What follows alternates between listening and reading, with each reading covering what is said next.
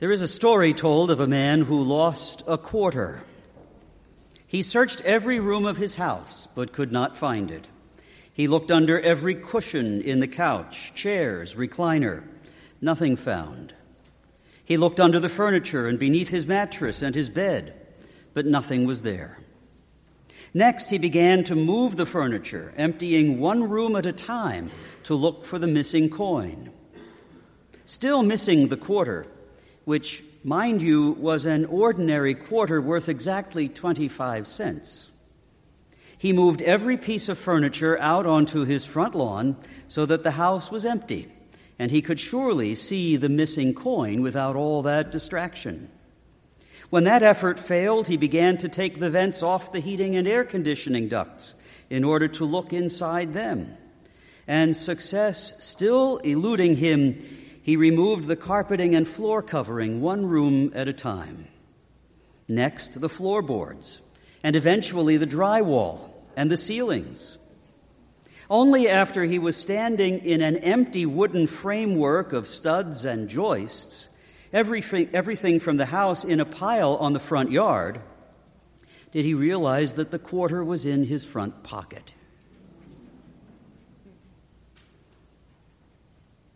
Meiden merimnate, Paul wrote to the Christians in Philippi. Meiden merimnate, don't get yourself into a knot, might be a good translation. In our second reading, it was translated, have no anxiety at all. Other translations of the Greek New Testament say, do not worry, or be not concerned, or do not be preoccupied. It's a reflexive verb, merimnao, which grammatically means it's something we do to ourselves. Don't work yourself up into a lather. Don't drive yourself into a frenzy. Don't continuously mull over the things that cause worry. Worry. That word itself comes from an old English word, wirgan, which means to strangle or to choke. And its earliest use in English 500 years ago described a pack of wolves attacking prey by latching on to the throat and cutting off its air supply. By using a reflexive verb, St. Paul suggests that we can do this to ourselves without benefit of a pack of wolves. He very forcefully tells us don't work yourselves up about the troubles of this world to the point that you choke on your worry and can't breathe the fresh air of God's Spirit. The words that immediately precede the reading we heard today gave us, give us the reason. St. Paul says, The Lord is near. And by saying that, St. Paul seems to ask, you do believe that, don't you? If you do, then act like you believe it. So here's the lesson don't tear yourself apart in anxiety when the Lord is as near to you as a coin in your front pocket. Or as St. Faustina wrote, God's mercy is closer to us than a mother's heart is to the child in her womb.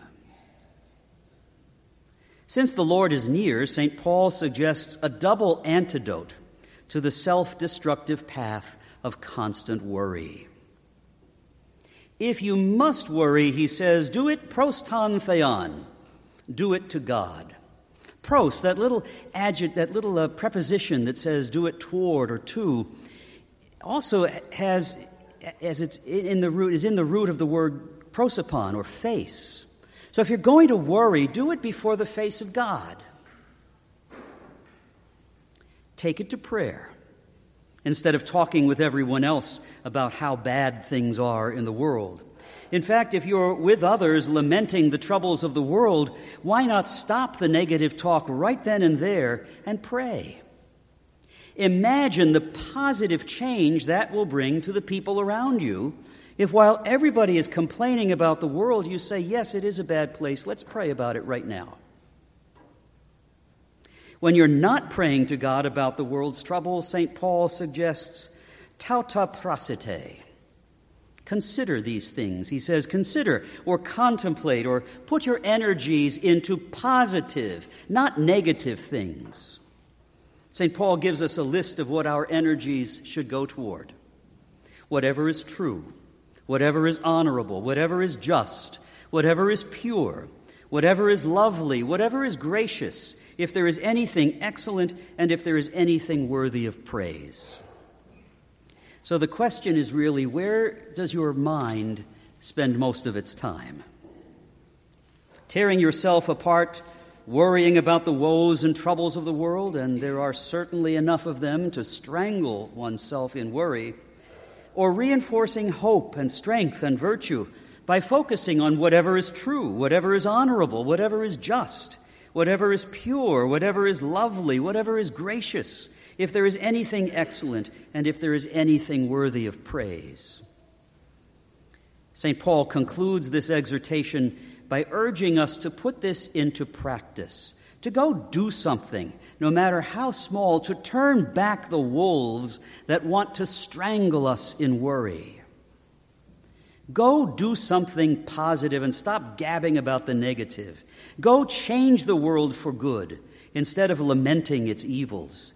Go do something true, something honorable, something just, something pure, something lovely, something gracious, something excellent, and something worthy of praise.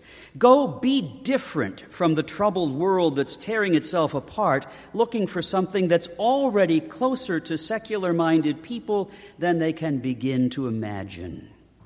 We know that the Lord is near, closer to us than a mother's heart to the child in her womb. So let's act that way. Meiden merimnate. Don't get yourself in a knot about the troubling things of this world that only tear and destroy.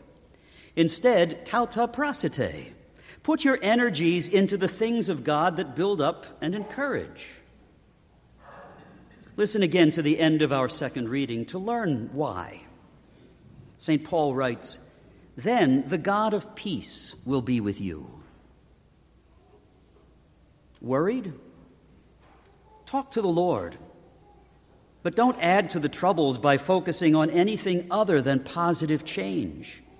Be an instrument of God's grace, a vessel of His peace in this world.